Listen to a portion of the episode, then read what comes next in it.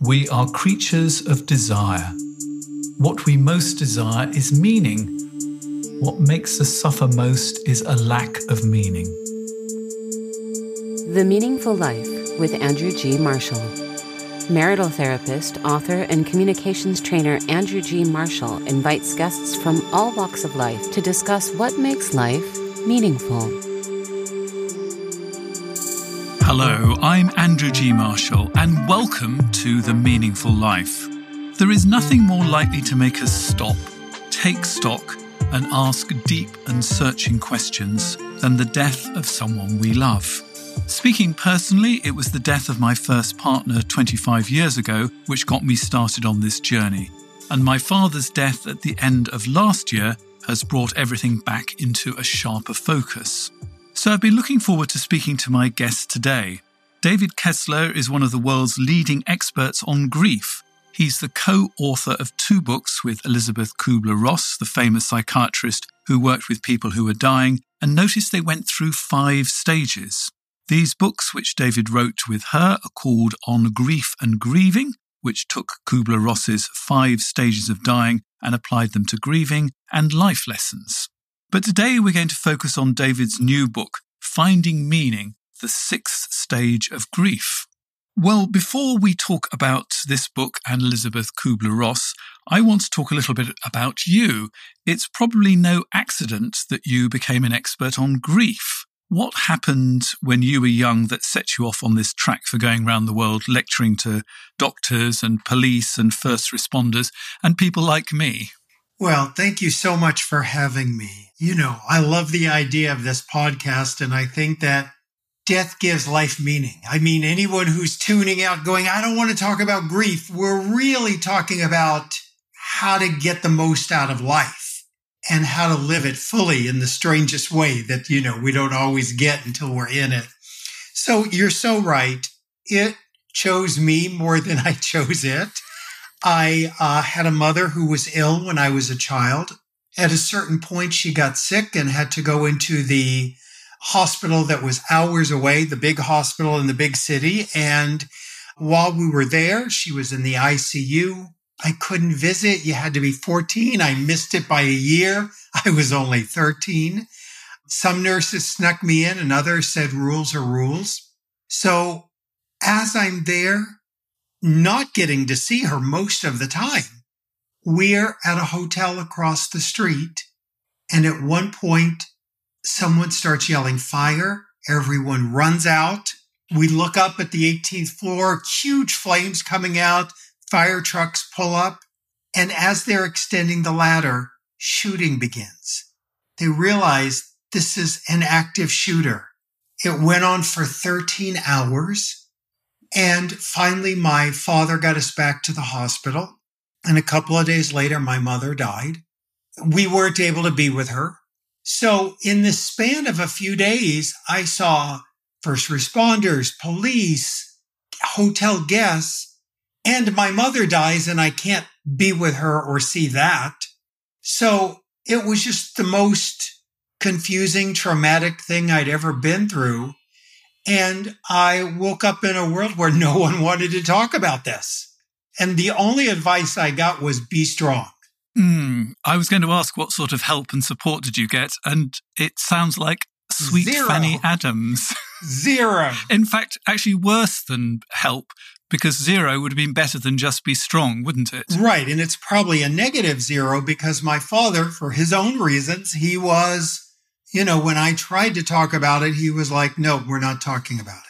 Yeah, my father, when my mother died, and that, I mean, I was in my late 50s by that time, but he never really wanted to speak about that death, even though it completely and utterly destroyed him.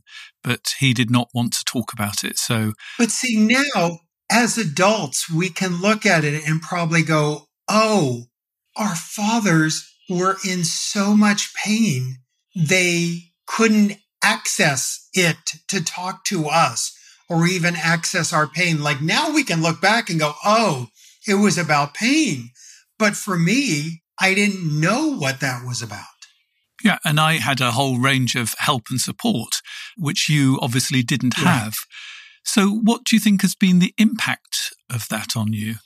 Well, for a long time, I thought I was damaged and I thought I would be damaged my whole life.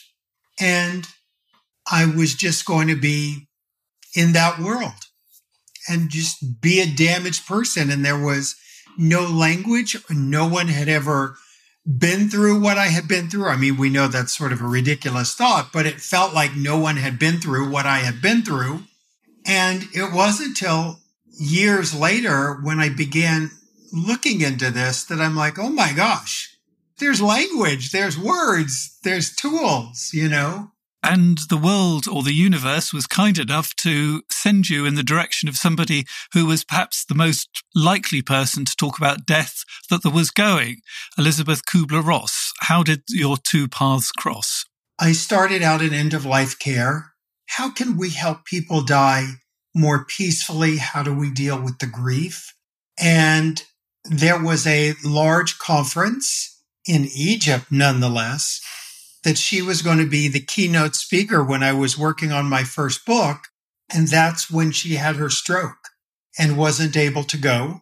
And I talked to her afterwards on the phone through her son. And I just said, Oh my gosh, I'm such an admirer. I wish we could have had a chance to be together and meet. And she asked me all about how Egypt was. And she told me how she's recovering from her stroke. And then I began to end the call with, thank you so much. I hope our paths cross somehow, somewhere. And she said, how about Tuesday? And that began the relationship. For people who don't know, let's go through her five stages of grief because she was the first person to really look at the dying process in detail. So the first stage is denial. So the first stage is denial. And I just want to put the disclaimer out there. While we're going to call them the first, the second, the third, the fourth, the fifth, they do not have to happen in that order. And they're not linear and grief is very messy. I want to throw that out. So denial is the, I can't believe this is happening. I can't believe they're gone. I just, I can't believe this. And we can't believe it because we literally can't believe it yet. Yeah. Yeah. I mean, when my when my sister phoned to tell me my father was dead, even though he had been ill, even though he was in hospital, even though he was 91, I sort of needed her to repeat the sentence again because it, I'd heard it, but it just didn't really register with me. It just didn't seem possible. Now, here's one of the things to say about it. Denial is not bad. The thing is, if you took in all of the pain of your loved one dying, for anyone listening, if you could take all the pain in at once, we would get on the floor and never get up. We couldn't function. Denial is a really healthy coping mechanism. It sort of gradually gives it to us. And then the second one is anger. Right. And anger is disliked by our society because we have such poor role models. You know, most people will tell me how they had anger demonstrated in their childhood in, you know, the most horrific ways. And I'll say, no wonder you don't want to get angry because that's what you think anger is. So when we talk about anger, we talk about this idea of anger being pain's bodyguard. Ah, that's interesting. Anger is pain's bodyguard. Right. We see the anger but the anger is really about the pain underneath. And it stops you feeling it when you're really angry as well, doesn't it? You sort of go out there and shout at people, and, you know, at that moment you feel energized and you don't actually feel the pain. Right. It's a fuel. And so it's really challenging in that way. And I tell people here's the advanced class for anyone who wants the advanced, really you're going to try this on. The next time someone in your life yells at you and they're screaming at the top of their lungs, if you can sort of stop and go, it looks like anger, but it's really pain. Now, mm. the magical thing about that is the moment you realize it's pain, we change. Cause like if you're, at, you know, Andrew, if you're yelling at me and stuff, I can go, oh, yeah, well, what about you? And here's what you did. And I get defensive and all that. But if I realize, wow, Andrew's really yelling, he's in a lot of pain. All of a sudden, instead of becoming defensive, I find compassion for you. You're talking about the really advanced. Yeah, because that, that's hard to do with people in our lives, especially our family. How's about a triple advanced thing? Saying, thank you for showing me your anger and trusting me with it. Well, here's the weird thing about me. There's so many times in my own life I try to help people express their feelings, even if that feeling happens to be anger. And once in a while, someone will just get angry in my presence or they'll really blow up or something. And literally, I'll applaud and I'll be so thrilled and they're caught off guard. I haven't done that one. I, I think I'm going to give them a round of applause too. I think that's a lovely move. Let's go to the next one of our stages, and that is bargaining. Tell me about bargaining. So, bargaining before death is the deal making you know, please God, if I can have them for five more years, I'm going to be a better person. I'm going to go back to church. I'm going to be more honest. I'm going to volunteer. After death, it becomes the what ifs and if onlys. And then we have depression. Depression, it's a really fascinating thing. We have interchanged depression with sadness. Think about it. Kubler Ross was really talking about sadness but we don't even use the word sadness anymore. Oh my gosh, we got some bad news at lunch. We were so depressed, but we're okay now. Really? You went into a full depression at lunch and then you came out of it by dessert. That's amazing. No, you were sad. And the thing is, of course we're sad. Of course we're sad. Why wouldn't we be? And can we allow that? And it does sort of this is speaking for somebody who's going through uh, grieving at the moment, it can sometimes ambush you. And I think that's what is the shocking part, the sadness. You know, everything seems to be okay. And then suddenly you see something or you remember something or you think, oh, which house did my great grandmother live in? And you suddenly realize that the one person who could actually answer that question is no longer alive and you are overwhelmed with the sadness. And I think that's what makes it so difficult is it just comes out of the blue. Because we expect it to be neat and tidy and on our terms. And mm. our feelings don't work that way, you know? They come up when they come up. People are surprised when I say, Oh, that was a grief burst. They're like surprised that there was a name for it that, you know, when you're at work, something came up and you burst into tears. That's a grief burst. And in my world, it's a very normal thing. When you don't know those exist, you don't know what's happening and you think something's wrong with you and you're apologizing to everyone. And then we have, I think, the most misunderstood of these five stages, and that is acceptance. Now, this doesn't mean that we're okay about. And for loss, anyone listening, it? I'm going to give them the backstory on the stages in a moment. So if you're like you hate the stages, I'm going to give you the backstory, or if you love them, I'll tell you that. I'll confess, I don't like them. I mean, I found them incredibly unhelpful when right. I first went through it. But I think that's more because of the way they've been reported rather than the actual idea. Right.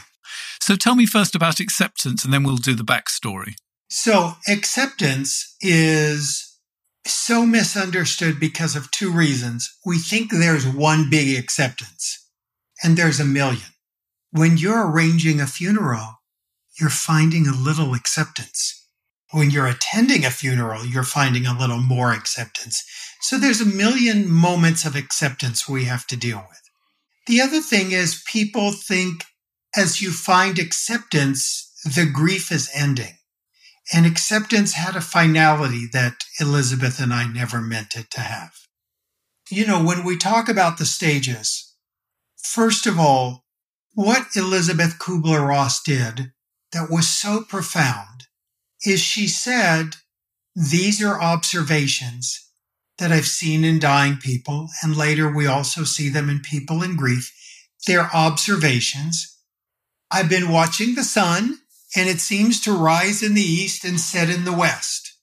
Now, I think the misinterpretation is that people think she said, for everyone, here's when sunrise will happen every single time. Here's when it will set every single time. And these are general observations.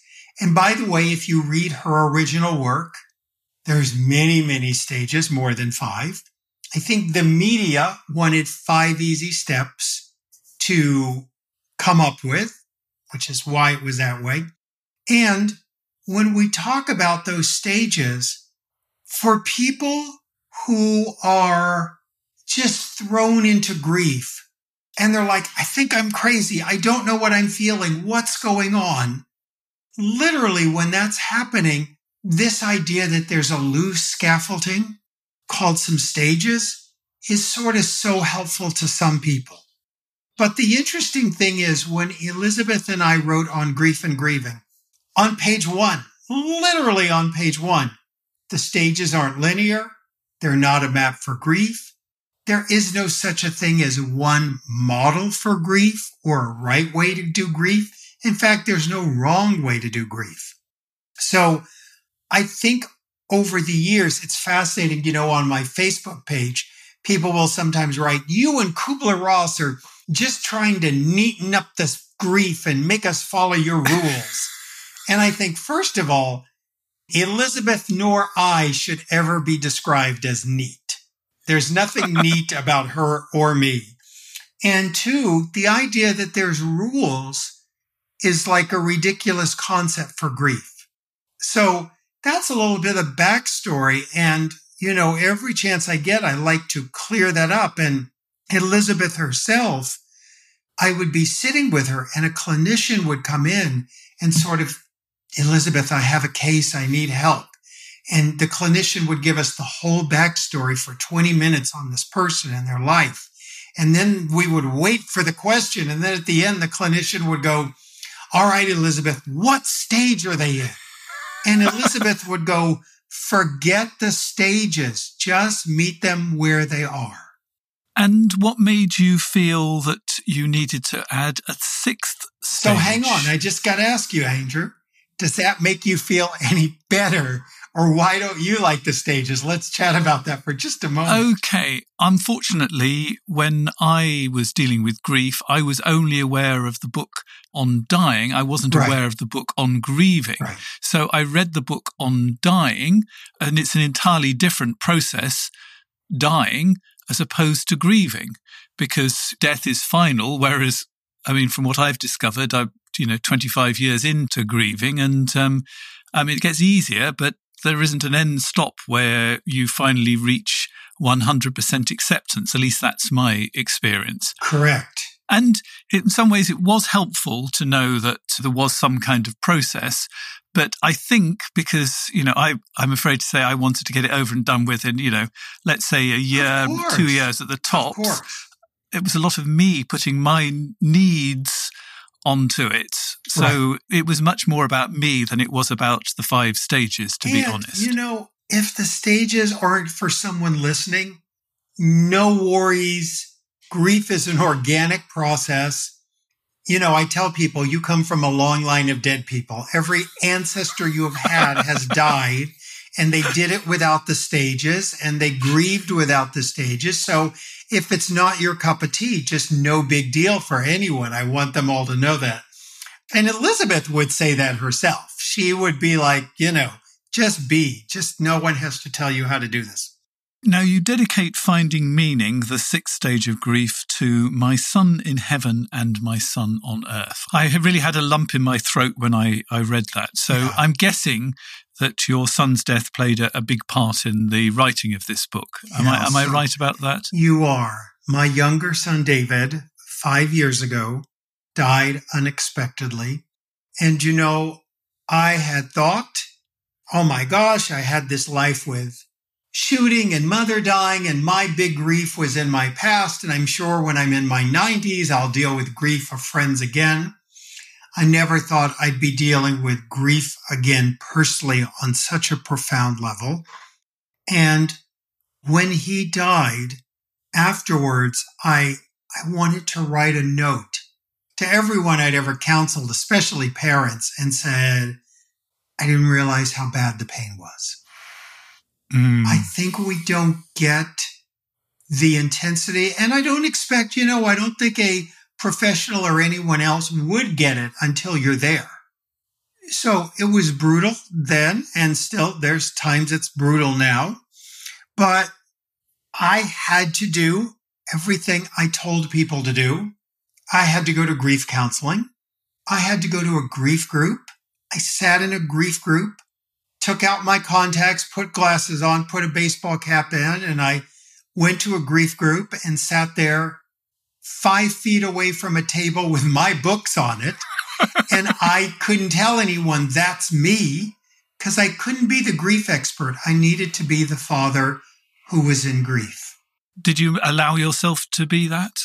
Well, it wasn't easy, but I did. And I kind of had no choice. You know, it's like, when are you in pain? When the pain's, you know, wants you to be in pain. I mean, that's sort of, it, it runs the show, not us.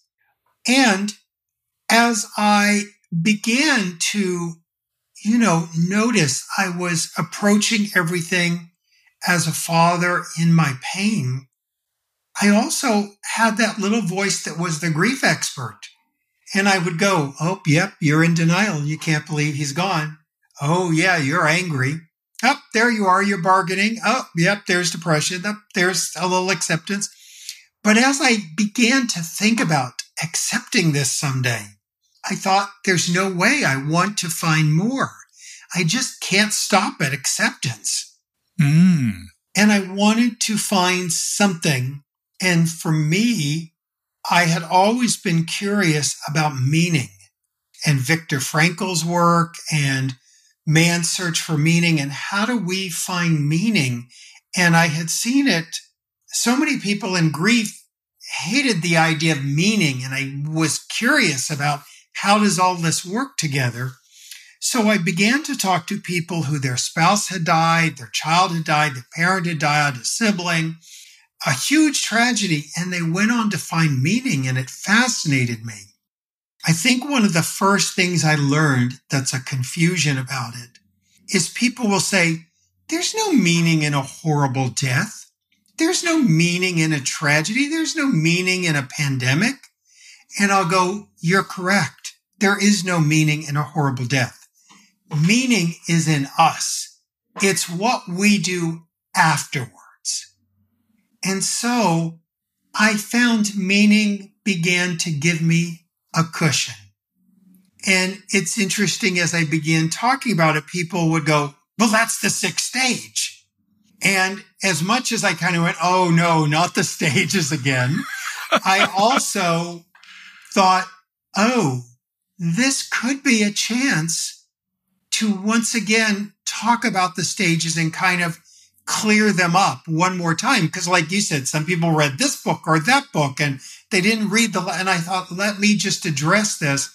And the Kubler Ross family and foundation was so generous to allow me to add a stage to Elisabeth's iconic stages certainly for me, when I lost my partner, it did start making me ask questions that were meaningful questions, like, you know, what is the meaning of life? What am I going to do with the rest of my life? Why did this happen? Those are all questions that lead to meaning, aren't they? They are. And they're actually questions we might all want to ask anytime. You know, death is an accelerator. And you have a wonderful question in your book, and that is what is meaning? You know, here I am. I've done over 80 episodes of The Meaningful Life, and I've never actually stopped and thought, what is meaning? So help me with this. Well, I think each of us defines our own meaning. I think what's meaningful to me wouldn't be meaningful to you. So I think that's one of the catches about it is I want to make sure I don't put a meaning on it, you know, for you. And I think that's each person to decide what's meaningful today, this life, this week. What's meaningful? So you've broken this sort of whole topic down into seven points. And I think that would be really useful to go through. And we've been through the first one, which is meaning is relative and personal. The second one, and this is just so true, is meaning takes time. Tell me about that. You know, I think when we're in pain, we're like, okay, meaning would be better. Let me go there. And you just want to avoid the pain and get to the meaning. And the truth is you have to give it time. It might take months. It might take years, but you have to authentically find it in its own time. Now, this is a, an interesting one. Meaning does not require understanding. So there's an organization called Mothers Against Drunk Driving. A woman's daughter had been killed by a drunk driver. She has gone on to save thousands of lives, maybe millions. She's found great meaning. She's never going to understand why her daughter died. I'll never understand why my son died, even though we can find meaning. People sometimes get stuck that you got to understand. And I don't know that we do understand. And the next thing you say is whatever meaning you find, it's not going to be worth the cost of the loss. Yeah, going back to that example of the woman who started Mothers Against Drunk Driving. Amazing meaning, helping so many people, saving so many lives. She'd still rather have her daughter back. It's never going to be worth the cost. You'd rather have the person back. Loss is not a test. Yeah, the challenge I think in our modern world is we try to make sense of loss. Oh, it's a test, it's a blessing, it's a curse, it's a this, it's a challenge, whatever it is. The reality is loss happens in life. Meaning is what we do after the loss. And the next thing you say is you have to find your own meaning. Yeah, you know, so many people like, here's my brother. He's struggling. David, can you help him find meaning? No, you can't find your brother's meaning for him. Your brother has to find it in his own way in his, his own time.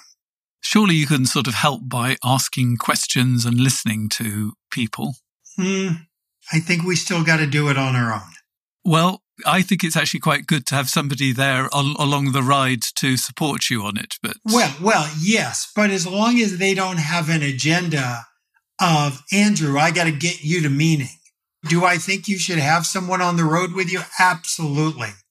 But if their agenda is get you out of pain, get you to meaning, sometimes they're just trying to make themselves more comfortable. Mm, yes.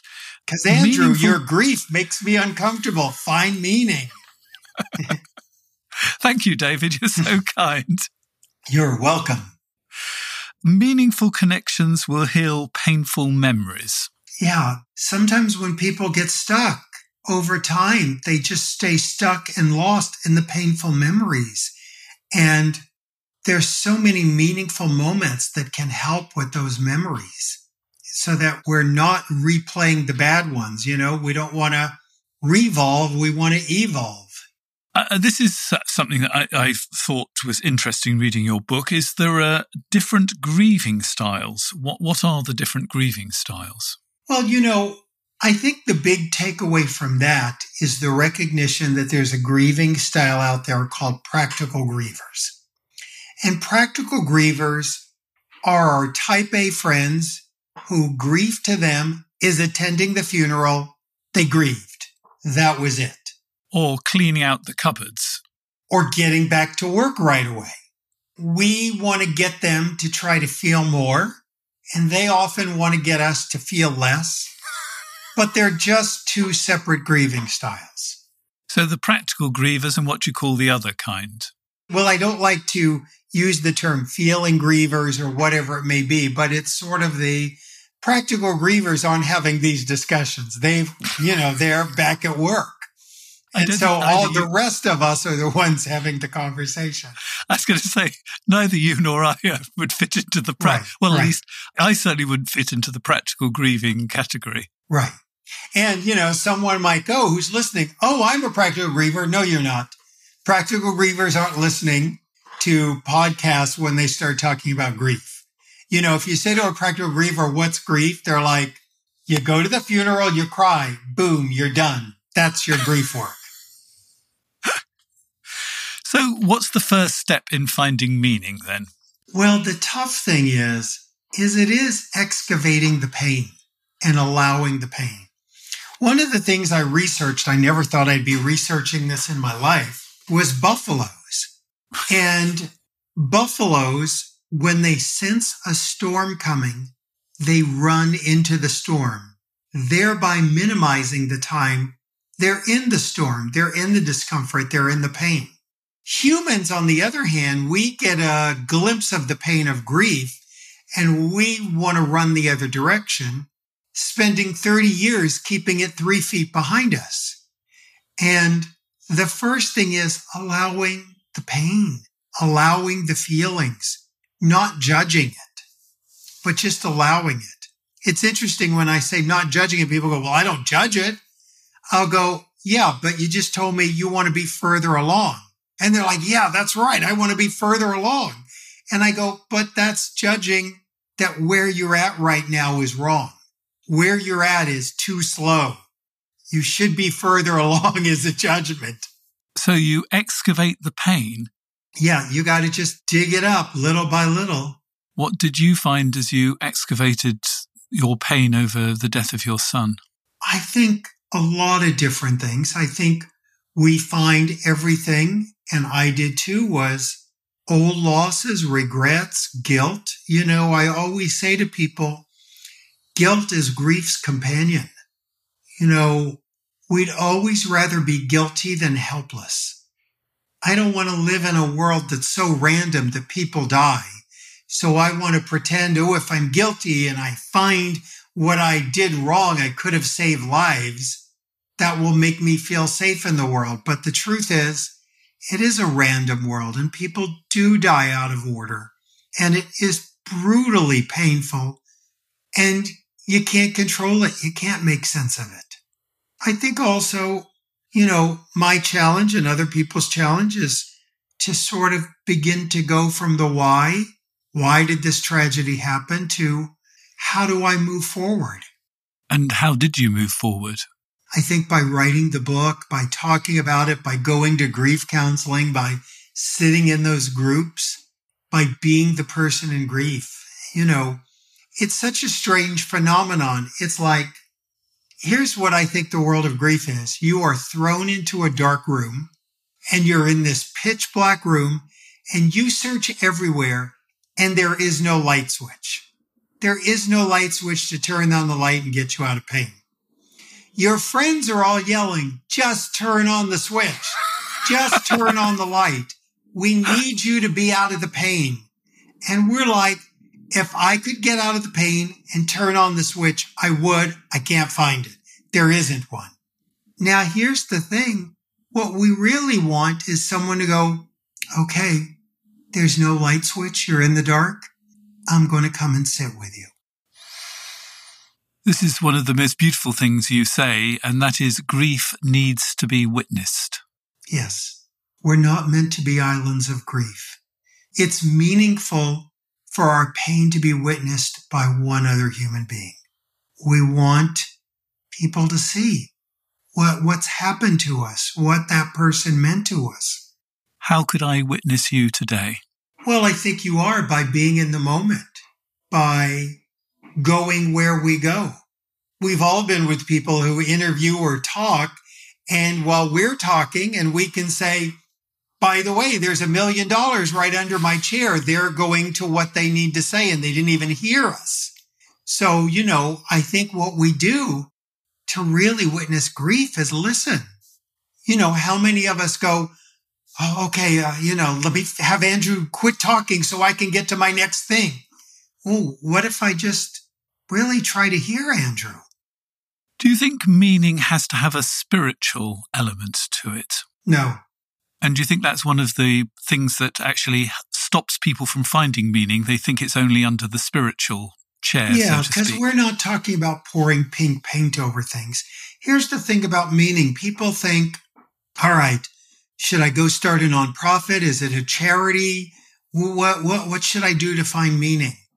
That's the big, gigantic meanings, but most of meaning is in the small moments. Andrew, this is a meaningful moment that you and I are having. We're sitting here talking about the hardest subject in the world, and people who might be listening have gone through the hardest moments of their life. And I find it so meaningful to just name this meaningful moment. I'd sort of, if you don't mind, I'd like to sort of try and get it a little bit less abstract and a Sure. little bit more concrete.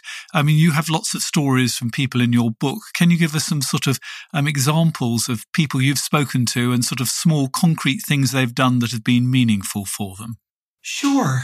You know, I think that meaning can be a spouse who's died and oh my gosh, how their life changed your life. It might be gratitude for them. It might be their death changed you and you want to change the world so no one dies that way. I mean, it can really manifest itself in a million, million different ways. There was one woman that I talked to, her child had died at like, I think, two years old. And she was really trying to convince me there was no meaning. And she had spent two hours telling me about her sweet son, Aaron. And she said, See, and that's why there's no meaning. And I said to her, Oh my gosh, I feel like I know a little bit about Aaron now. These two hours have been so meaningful to me. Aaron lives now. You know, our loved ones don't fully die as long as we remember them.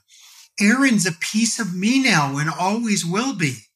I mean, look, she probably told me that story five years ago, and here I am still telling you, Andrew.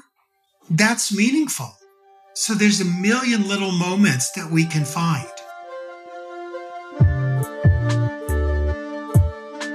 The Meaningful Life with Andrew G. Marshall. Please follow us on Twitter, like us on Facebook, and visit our website, andrewgmarshall.com forward slash podcast, where you can join our supporters club and unlock bonus material and other benefits. Let me tell you about my Substack newsletter. I'd love my Meaningful Life listeners to subscribe. The newsletter is a mix of relationship advice and my thoughts about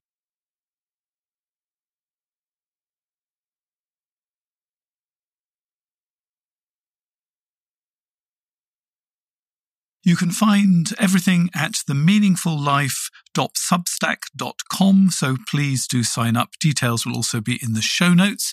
Also, in the show notes will be all the details of David's book, his course, his website, and his groups. We'll talk about more about those in a moment. One of the things that we're now doing is inviting everybody to write in with something they'd like me to discuss with one of my experts. And I think I found an appropriate one to discuss with David. I feel envious of my aunt, who says she can still talk to all the people that she loved but who have died, like her husband, her daughter, and her sister, my mother. She often tells me that they are all with her in her kitchen, and from time to time she will ask them what to do. She will listen and they will answer. Since my mother died, I felt unable to speak to her, not even in my head. I feel cut off from her love and protection. It would be such a relief to be able to speak to her again, but even when I sat with her coffin the day before her funeral, I could not find the words. The best I could manage was thank you and goodbye. Since then, nothing. Perhaps I shouldn't need to speak to her. I'm not even sure what I would say, but somehow the silence is eating away at me. So, what were your thoughts when you read this, David? It's interesting. It's a very simple and complex in its own ways. So, first of all, I would say to this person, you and your sister had a different relationship with your mother, and you are still going to have a different relationship. And here's the tricky part about what she's doing. She's comparing herself to what her sister is doing. Whenever you are comparing, you have left your heart and gone into your mind. We speak through our heart to loved ones who have died, not through our mind. So she has to just release her sister. It really doesn't matter what her sister does in her grief. It only matters what she's doing in her grief. So that's the first thing. I think we find in life comparing ourselves to others always makes us unhappy and doesn't get us close to where we want to be. I also think she's underestimating. I mean, she said thank you, or she said, Thank you yeah, and thank goodbye. you and goodbye. You know, even Kubler Ross used to say, there's only a few communications that matter. And one of them was thank you and goodbye. Those were two of them, thank you and goodbye. The other one was I love you. So the idea that she said thank you and goodbye to me is pretty profound. You know, I don't know what else to throw in there that she should have said. The other thing is she might be giving death more power than it has. Death doesn't have the power to end a relationship. It doesn't have the power to end our love. I send my son love every day. I didn't quit loving him when he died. That's within her power is to send her mom love. If you're sending love and you're in your heart, it might change the communication for her. It might not.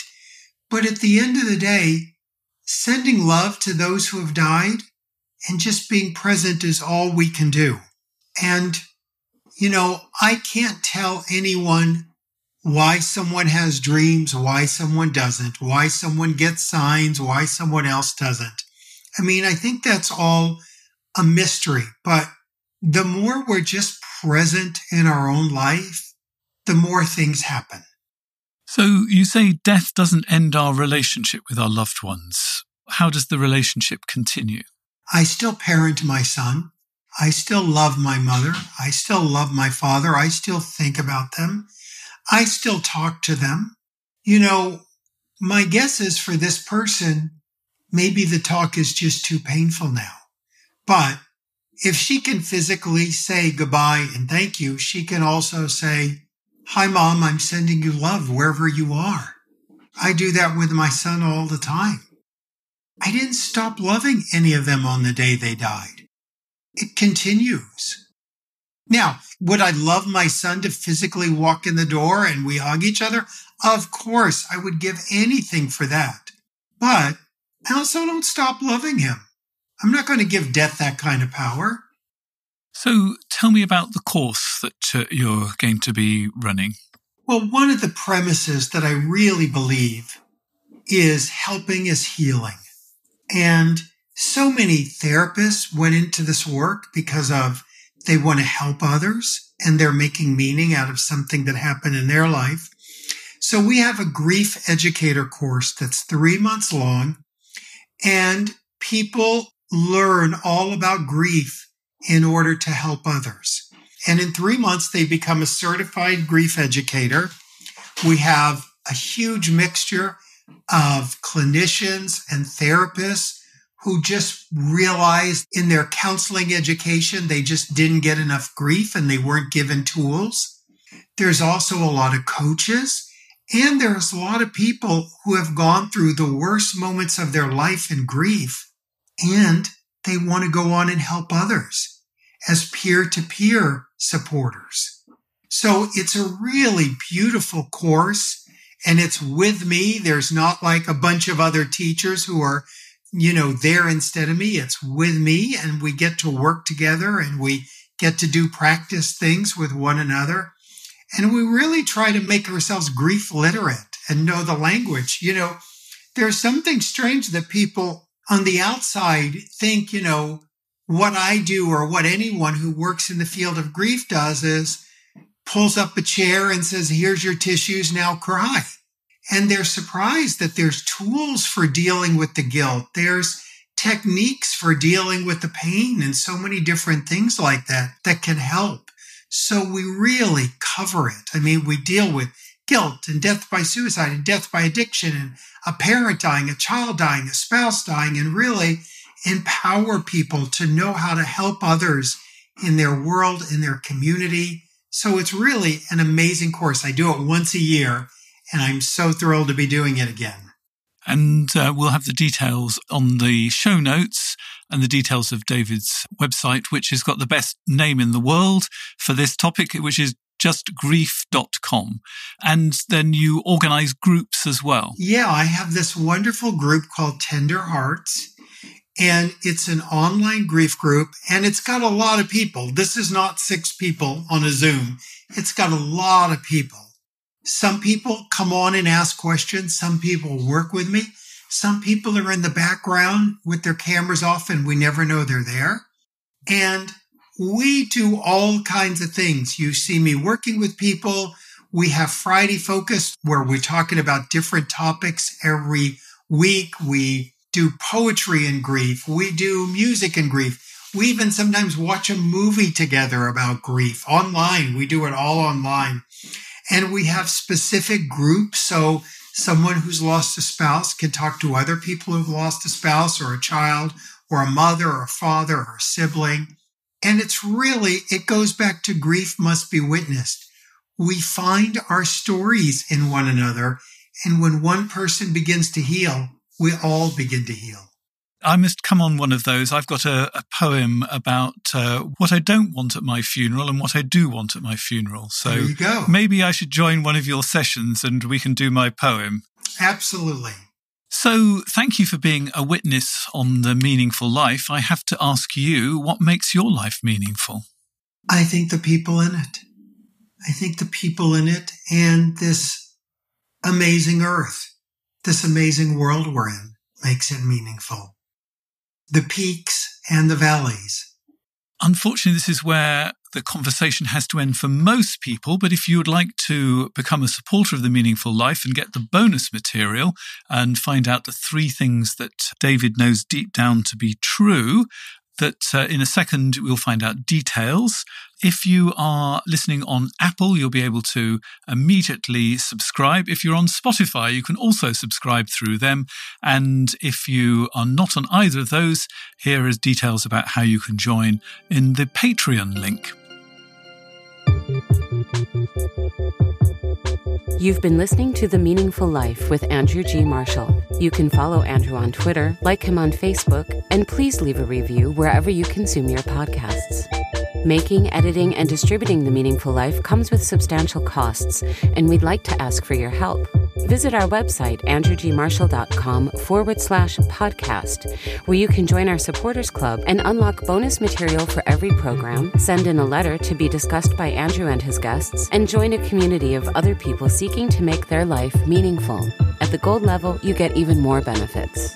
Production of The Meaningful Life with Andrew G. Marshall is by Michael Dooney. Social media by Madeleine Healy. Sound engineering and theme tune by Sebastian de la Luz Mendoza. And I'm Susie Colick.